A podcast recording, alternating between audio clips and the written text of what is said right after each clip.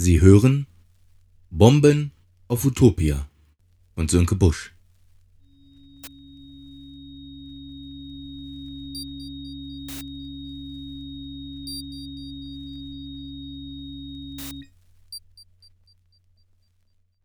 Tag 2 Emmas End Emma, zwölf Jahre.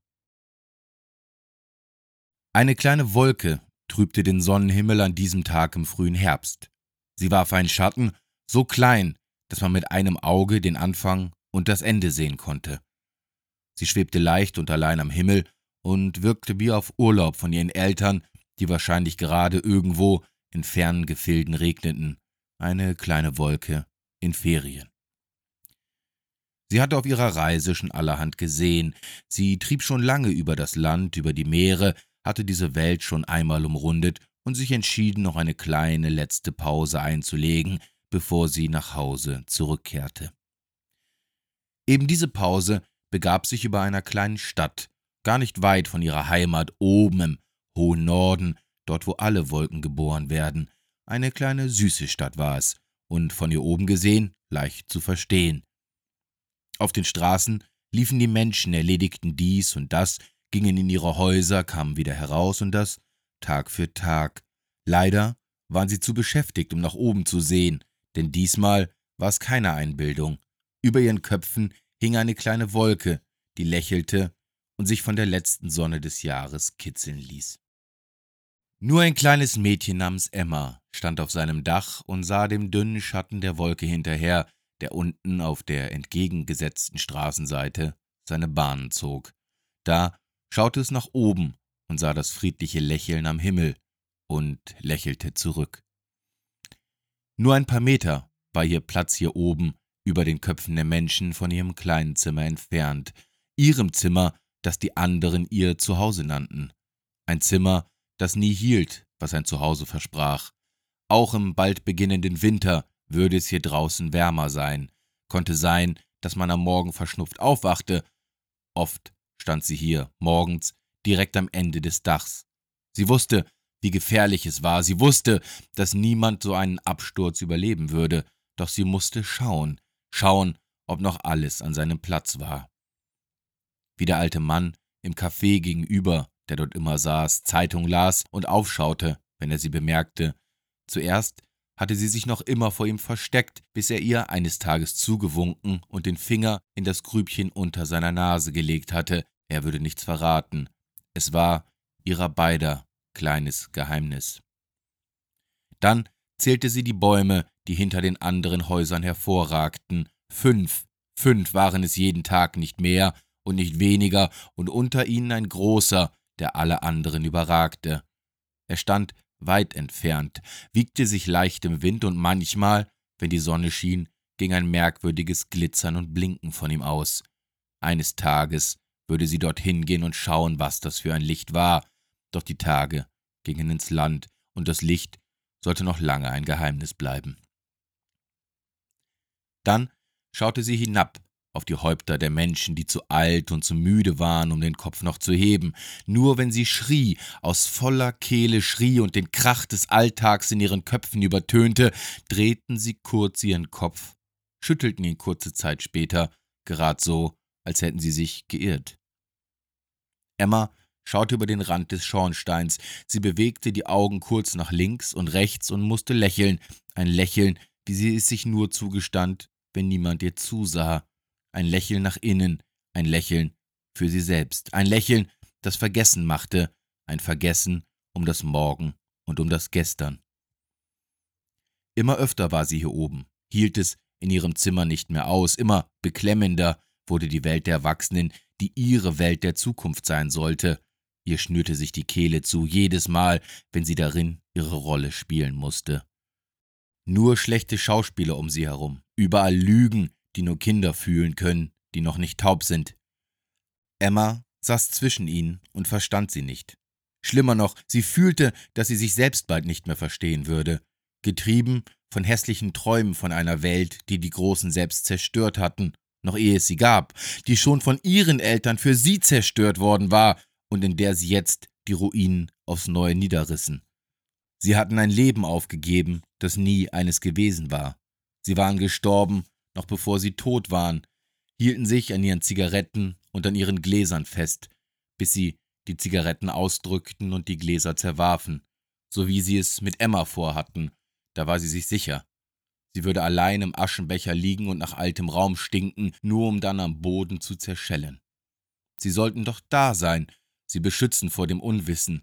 Ihre Herzen sollten Emma vor dem Fall vom Dach dieser Welt bewahren, sollten sie fangen mit ihrer Seele und ihrer Liebe. Nicht mit Worten, nicht mit leeren Gesten und dummen Geschenken, sollten sie beschützen mit ihrer Wärme vor dem Schwachsinn dieser Welt, vor den Gedanken der Fremden, vor dem Schmerz und der Verwirrung des Alters, vor dem Dreck, der Sehnsucht in staubigen alten Träumen. Kalt schien die Sonne, und der Schmetterling, der in den letzten Tagen immer über Emmas kleines Versteck hinter dem Schornstein flog, schien müde zu sein. Es war der Tag, an dem Emma beschloss, nie wieder in ihr Zimmer zurückzukehren. Es war zu laut und zu dreckig geworden, sie war zu schwer und alt für ihre Jahre, sie schaute, ohne zu denken, dem Schmetterling hinterher, der vor ihrer Nase hin und her tänzelte und sich schließlich auf ihrer Hand niederließ. Emma traute sich nicht, ihn zu berühren, das wäre zu gefährlich gewesen. Als die Abendsonne hereinbrach und sich schon anschickte, hinter dem Horizont zu verschwinden, merkte sie nicht, wie sich jemand aus dem kleinen Fenster schob, sich schwer zum Rande des Daches schleppte und die Jacke von den Schultern gleiten ließ. Emma hätte ihn nicht gesehen, wäre ihr Schmetterling nicht plötzlich, am Schornstein vorbei, zum Rande des Daches geflogen, dorthin, wo der Unbekannte auf das Ende des Daches und darüber hinausging. Kein Schrei, nur der Schmetterling, der ihm in die Tiefe hinterher tanzte. Einen kleinen Moment schwieg die Welt still, als Emma über den Rand des Daches hinausschaute. Sie ließ sich auf den Rücken sinken, schaute in den Himmel, und die kleine Wolke über ihr begann zu regnen. Der alte Mann im Café legte den Finger an die Lippen, und der Baum in der Ferne schillerte in der sterbenden Abendsonne. Nie wieder wollte Emma am Abgrund stehen. Sie nahm sich die viel zu große Jacke, die jetzt wie entkernt auf dem Dach lag, kletterte leise in ihr Fenster und schlich sich für immer aus dem Haus. Emma, 24 Jahre alt. Mein Zimmer, meine Wohnung, ist mit ganz viel Mühe eingerichtet. Wer mich kennt, der sagt immer du. Wer dein Zimmer, deine Wohnung kennt, der kennt dich. Naja, sage ich dann immer und werde ein bisschen rot. Neulich hat jemand gesagt, es sei ja ganz pittoresk hier. Und ich wäre ja auch so ein pittoreskes Persönchen. Ich habe das zuerst nicht verstanden. Dann habe ich nachgeschaut und fand das eigentlich ganz süß und so. Der Typ, der das gesagt hat, hat aber immer so geredet und mal ganz ehrlich, da habe ich keinen Platz für in meinem Leben, für einen, der immer so redet, dass ich ihn nicht verstehe. Ich brauche so einen richtigen Mann, obwohl ich das nicht sagen würde, denn dann kommen ja immer die ganzen Typen angerannt, die sich für echte Männer halten. Eigentlich will ich einen, der immer ganz leise ist und nur ganz ab und zu mal sowas sagt wie Ich hab dich lieb. Nur keine Ich liebe dich Schwüre mehr, bitte. Mein erster Freund, also der erste, bei dem ich mir dachte, das könnte was werden, neben dem willst du jetzt immer aufwachen, das war ein echter Mann. Der hat mal was ganz Ehrliches zu mir gesagt, glaube ich auf jeden Fall. Das war in einer Zeit, als es bei ihm nicht so gut lief in der Spedition und so. Da ist er nach Feierabend immer gerne ins Horner Eck gegangen. Das war so eine Kneipe bei uns um die Ecke, da war sein Vater früher schon immer gewesen, das hat er gesagt. Da hat er mich dann abends geschlagen. Das tut mir mehr weh als dir, hat er immer gesagt, und ich hab ihm das auch geglaubt. Eigentlich glaube ich ihm das bis heute. Dann hat er mich genommen, das war in der Zeit, als ich noch keine Kinder im Haus hatte. Ich bin gleich am nächsten Tag weggelaufen, ins Frauenhaus. Aber da konnte ich nicht bleiben. Die waren alle alt und total ausgebrannt und haben von ihren Männern erzählt. Die anderen Männer hatten aber nichts mit meinem Mann zu tun. Den habe ich in ihren Geschichten gar nicht wiedererkannt. Also bin ich wieder nach Hause und er hat sich auch entschuldigt und so. Ich meine, er würde so etwas ja nicht machen, wenn ich ihm nicht wichtig wäre. Irgendwann ist er dann gegangen mit einer anderen. Das hat nichts mit dir zu tun, hat er gesagt, und ich habe nur fair genug gesagt. Das habe ich mal im Fernsehen gehört, und ich sage das jetzt immer, ehe ich gar nichts sage. Naja, unser Kind ist tot. So bin ich zu meiner neuen Wohnung gekommen. Neuer Stadtteil, neue Wohnung. Ich habe mir alles neu gekauft, vom Salatbesteck bis zum Toilettensitz. Dass man das pittoresk nennt, das wusste ich ja gar nicht. Justus. Jedes Mal, wenn ich vor dieser Tür stehe, trifft es mich wie ein kleines Obstmesser im Oberschenkel. Ich kann das nicht besser beschreiben. Der Schmerz ist zu gewöhnlich. Diese Tür sagt nicht viel. Die Farbe blättert nicht. Sie ist auch nicht aus kaltem Stahl und mit Sicherheit wird sie niemals in einem dieser Bücher Türen der Weltmetropolen erwähnt. Unwahrscheinlich, dass sie irgendjemand eine Geschichte erzählt. Wären die Menschen dieser Stadt aufgerufen, die Frage nach den unwichtigsten Gegenständen in ihrem Leben zu nennen, diese Tür wäre wohl ganz oben auf der Liste. Ich denke mir hier, an ganz genau diesem Ort, wenn ich auf dem unachtsam und lieblos hingeworfenen Asphalt stehe, ob ich diesen Ort wohl jemals wiedersehe? Bei so vielen Dingen weiß man ja nie, ob man sie je wieder sieht oder auch nur jemals wieder an sie denkt. Für viele mag das eine ganz schreckliche Vorstellung sein, aber genau da trennen sich die Menschen ja oft. In die, die sich immer erinnern und in die, die immer vergessen wollen. Mir war Vergessen immer wichtiger. Die Fehler der anderen vergessen. Ich hatte nie das Gefühl, irgendetwas von mir aus falsch gemacht zu haben. Und wieso sollte ich mich wegen dem dummen Verhalten anderer ändern? Ich bin mir sicher, dadurch kein besserer Mensch zu werden. Die Tür öffnet sich sehr leicht. Sie hat keine Klinke oder irgendeine andere Auffälligkeit. Wie gesagt, absolut assoziationsfrei. Nur ein wenig Druck, um sie das erste Stück zu öffnen. Manchmal klemmt sie dann ein wenig und nie kriegt man den richtigen Dreh hin. Immer schlägt sie laut auf und Leute, die dahinter sitzen, erschrecken sich, verschütten ihren Drink oder beenden ihren Flirt. Ich richte meinen Blick nach unten und es überrascht mich immer wieder, dass sich das Pflaster der Straße nicht ändert, wenn es in den Raum läuft.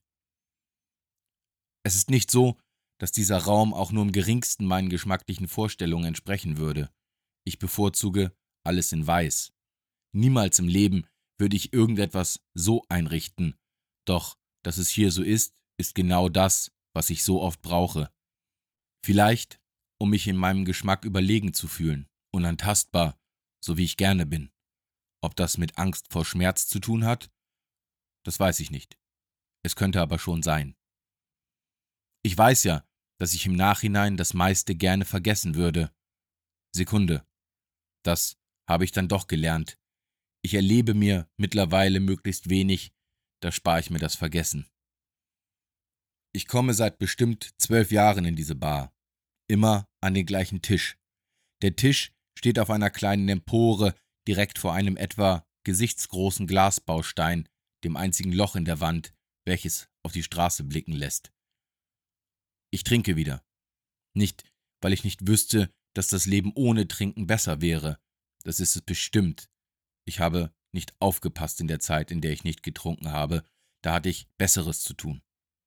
Halt, das stimmt nicht. Ich hatte nichts zu tun, nicht mal mehr trinken. Das war eigentlich das Schlechte am Nicht-Trinken. Was anderes tun? Wüsste ich nicht. Ich habe diese ganzen Asseln getroffen, die nicht mehr trinken mit ihrem suffisanten Gesichtsausdruck und ihrer Meinung, irgendetwas geschafft zu haben, als ob das Lösen selbstgemachter Probleme irgendeinen Menschen zum Helden machen würde. Das ist ein peinlicher Status quo. Sie sehen sich selbst von außen und kommen sich besonders vor. Ey, ich war echt ganz unten. Wärst du mal da geblieben, das hat dir besser gestanden. Sie verhalten sich, wie bessere Menschen.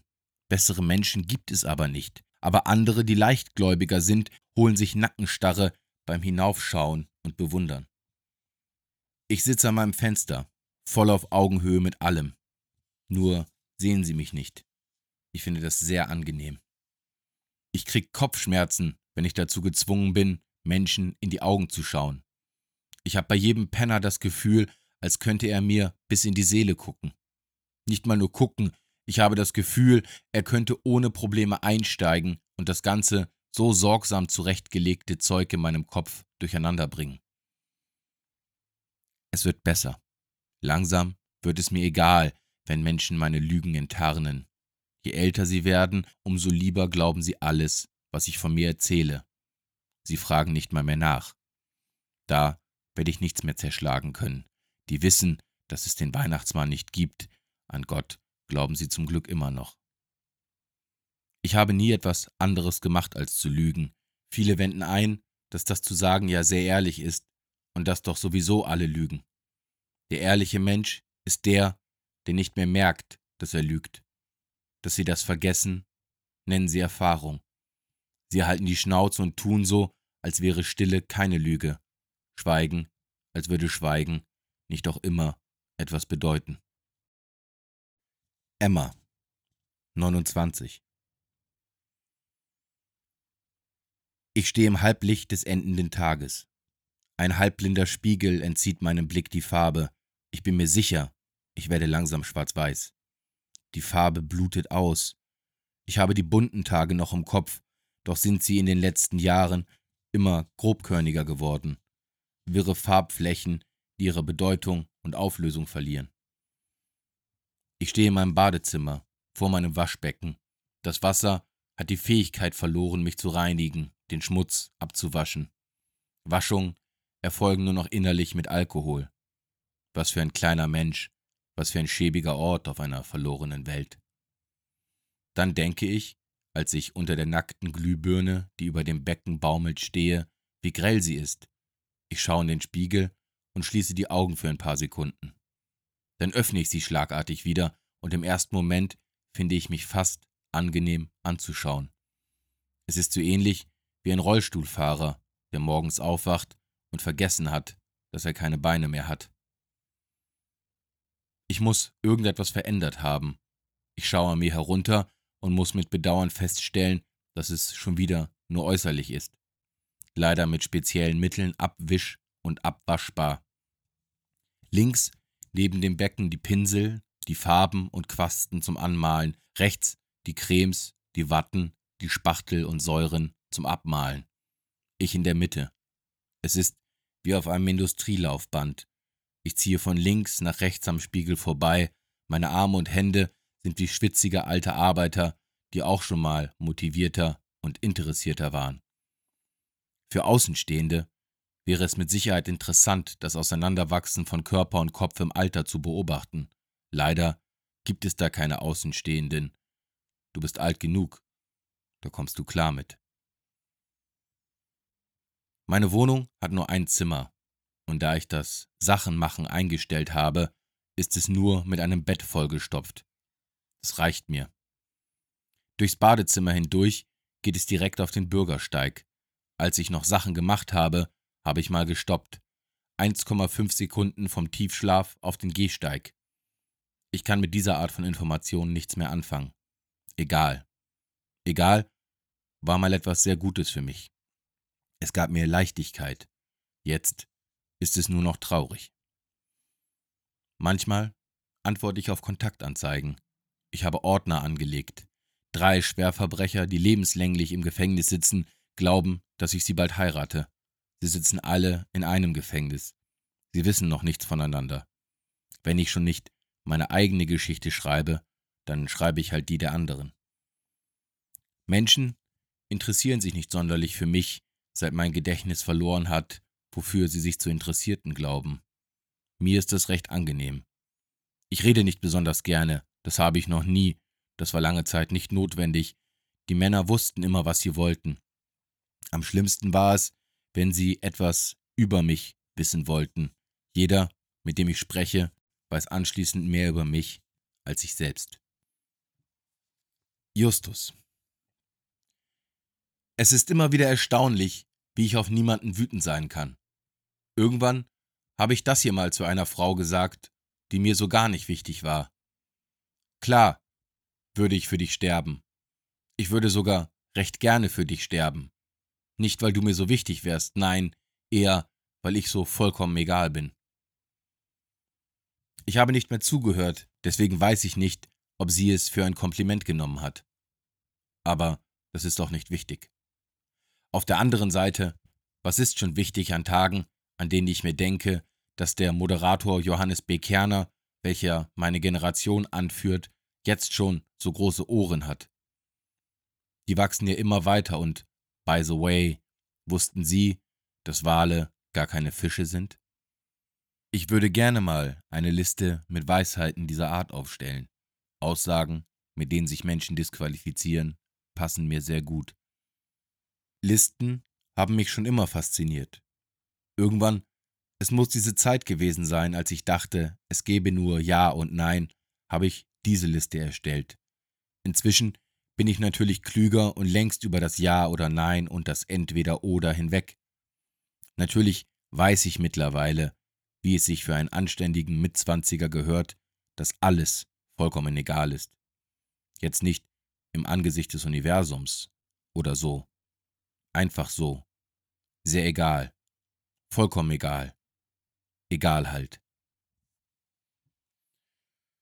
Bus oder Bahn, Gras oder Hasch, Joint oder Bong, Flasche oder Dose, Nord oder Süd, Mallorca oder Ibiza, Ramones oder Sex Pistols, Tochter oder Sohn, Bier oder Wein, Buch oder Film, Arsch oder Titten, Benz oder BMW, McDonald's oder Burger King, Schwein oder Rind, Knack oder Back, Fleisch oder Fisch, Lehre oder Uni, Notorious B.I.G. oder Tupac, Israel oder Palästina, zusammen oder allein, warum oder wieso, vorne oder hinten, Blumen oder Pralinen, Knight Rider oder Baywatch, Tango oder Flamenco, DJ Bobo oder DJ Ötzi, schnelle Zombies oder langsame Zombies, Martina Navratilova oder Steffi Graf, Spucken oder Schlucken, Playboy oder Hustler, Johnny Cash oder Tom Waits, PC oder Apple, Schwarzenegger oder Stallone, Berge oder Flachland, Berg oder Strand, Mann oder Frau, Seife oder Duschgel, kurze Haare oder lange Haare, 80er oder 90er, draußen oder drinnen, warm oder kalt, Becks oder Heineken, Bier oder Gras, Gras oder Koks, Indien oder Amerika, schwarz oder weiß, Polizist oder Gangster, Hand oder Zunge, hart oder weich, schnell oder langsam, tief oder flach, lieben oder ficken, bleiben oder gehen, reden oder zuhören, Tee oder Kaffee, Weißbrot oder Schwarzbrot, Wurst oder Käse, Sekt oder Selters, Arsch oder Pussy, groß oder klein, lang oder dick, Party oder DVD, Garten oder Balkon, zufällig oder vorsätzlich, sowohl als auch oder entweder oder, jetzt oder nie, ganz oder gar nicht, Madonna oder Kylie, Maffei oder Petri, Cave oder Waits. Leben oder Sterben, Kunst oder Kommerz, Zeit oder Geld, Barfuß oder Lackschuh, Moore oder Connery, Hasselhoff oder Selleck, Bild oder FAZ, Fernseher oder Zeitung, schnell oder gut, Wolf oder Schaf, Schokolade oder Vanille, sitzen oder stehen, stehen oder liegen, oben oder unten. Starke Zigarette oder leichte Zigarette. Rotwein oder Weißwein, trocken oder lieblich, zu dir oder zu mir. Lustig oder ernst, feucht oder trocken, Stuhl oder Barhocker, rauchen oder lieber nicht rauchen. Nine till five oder five till nine. BRD oder DDR. Bar oder Tisch. Fußball oder Tennis. Porno oder Drama. Gummi oder Pille. Ski oder Snowboard. Eine weite Hose oder eine enge Hose. Slip oder Boxershorts. Stones oder Beatles. Schießen oder schlagen. Schlagen oder treten. Fürchten oder gefürchtet werden. Fisch oder Vogel, mit Filter oder mit ohne Filter. Brille oder Kontaktlinsen. Geistig behindert oder körperlich behindert. Ganz oder gar nicht. Salz oder Zucker, Tag oder Nacht. Ohne Arme oder ohne Beine. Taub oder blind. Schönheit oder Humor, Dschungel oder Weide, Meer oder Schwimmbad, kompliziert oder einfach, Krankheit oder Unfall, Sonnenaufgang oder Sonnenuntergang, Rock oder Elektro, Gitarre oder Klavier, Heirat oder Freundschaft, Partner oder Freunde, nüchtern oder voll, links oder rechts.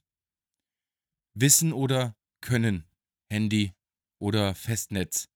Gemälde oder Foto, Vergangenheit oder Zukunft, Ferris Bueller oder Parker Lewis, Cockroach oder Jazz. Trinken oder Flirten, Sex oder Masturbation, Hals oder Ohr, Erde oder Himmel, Kino oder Konzert und RTL oder ARD, Roman oder Kurzgeschichte, Weihnachten oder Geburtstag, Jesus oder Mohammed, Rap oder Rock, Zug oder Flugzeug, Parfum oder Natur, Hippie oder Rocker, Stift oder Pinsel, Schreiben oder Lesen, Knüppel oder Messer, ein Bier oder zehn Bier, Himmel oder Hölle, laufen oder fahren, aufhören oder weitermachen, kreischen oder brüllen, glücklich oder traurig, wissen oder meinen, ja oder nein. Vorname oder Nachname, Mord oder Selbstmord, lieber Star oder lieber Fan, Musiker oder Schauspieler, Schweigen oder Schreien, Epos oder Witz, Lachen oder Weinen, Lieben oder Sterben. Verwenden Sie diese Fragen, um Ihre Bekannten und Freunde zu überprüfen. Bei einer Unstimmigkeit der Antworten von über 15 Prozent hat eine weitere Freundschaft keinerlei Wert.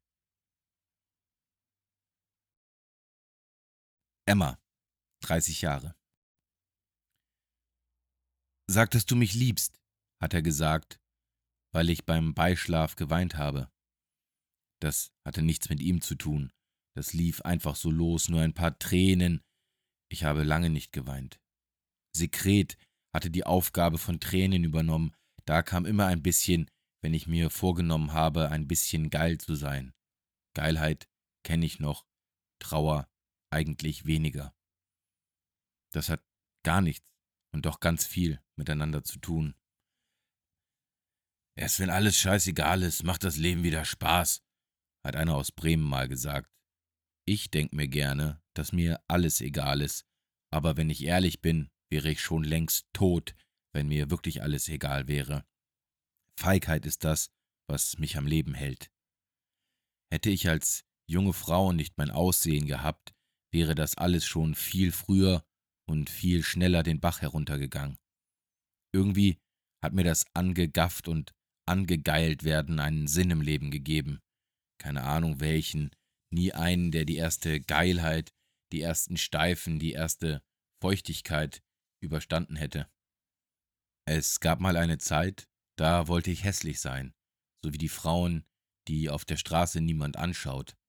Da war ich neidisch auf diese Hässlichkeit, die bis auf die Knochen geht, die von außen durch Ablehnung und Desinteresse durch die Haut gedampft wurde, mit Hochdruck bis ins Herz geschossen. Das alles hätte mich besser auf das Jetzt vorbereitet. Mich wollten immer alle ficken, und weil ich danach dann immer nichts gesagt habe, dachten sie, ich würde sie verstehen und ich könnte sie retten, vor was auch immer. Dann wollten sie mehr. Sie wollten mich auffressen und eins werden, bis wir nackt voreinander stehen und eins sind. Einmal hat es sich ganz gut, fast so wie anderthalb angefühlt. Aber das war es auch nicht. Ich wurde nie eins mit irgendwem. Wenn es mehr wurde, war es eine Lüge.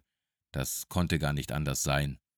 Ich bin mir sicher, dass mich immer nur Schwänze geliebt haben und dadurch auch die Männer, die daran waren.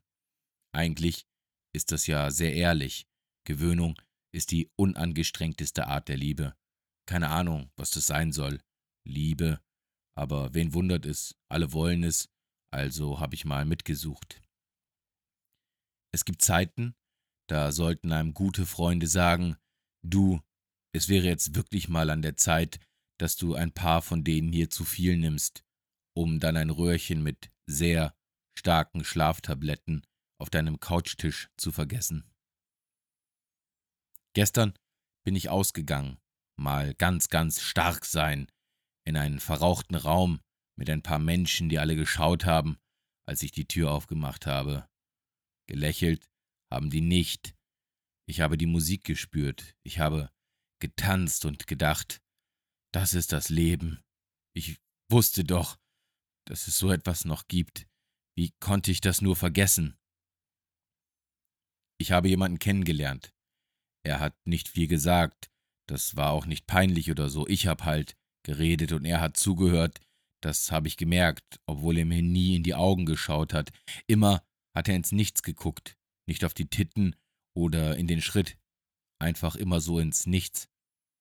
Neben ihm stand ein großer, schwarzer Plastikmüllsack. Der war auch ganz nass. Ich habe ihm alles erzählt. Dabei hat er nicht mal seinen Namen gesagt. Er hat mir einen Zettel mit Fragen gegeben, die ich beantwortet habe. Dann meinte er, ich hätte alle Entweder-Oder-Fragen richtig beantwortet. Wir sind dann durch den Regen irgendwohin, raus halt. Ich dachte schon, Beischlaf und war ein bisschen traurig. Irgendwann hat er dann zugestochen, oben, auf einer alten Fabrik vor der Stadt, wo wir Sterne gucken wollten. Ich glaube, er hat dazu eine Stricknadel verwendet. Die ersten fünf Stiche habe ich noch gespürt. Ich habe genau mitgezählt. Ganz ruhig. Ich war nicht einmal aufgeregt. Er war der Erste, der wirklich etwas Selbstloses für mich getan hat. Etwas mit Verantwortung, was mich an meine Eltern denken ließ, daran, wie sie hätten sein sollen. Irgendwie hatte das, was er getan hat, Bedeutung. Irgendwas mit der Einheit von allem, der Welt, dem Leben, den Menschen, den Tieren und vor allem mit seinen Augen. Da war plötzlich alles drinne, was ich jemals gesucht habe.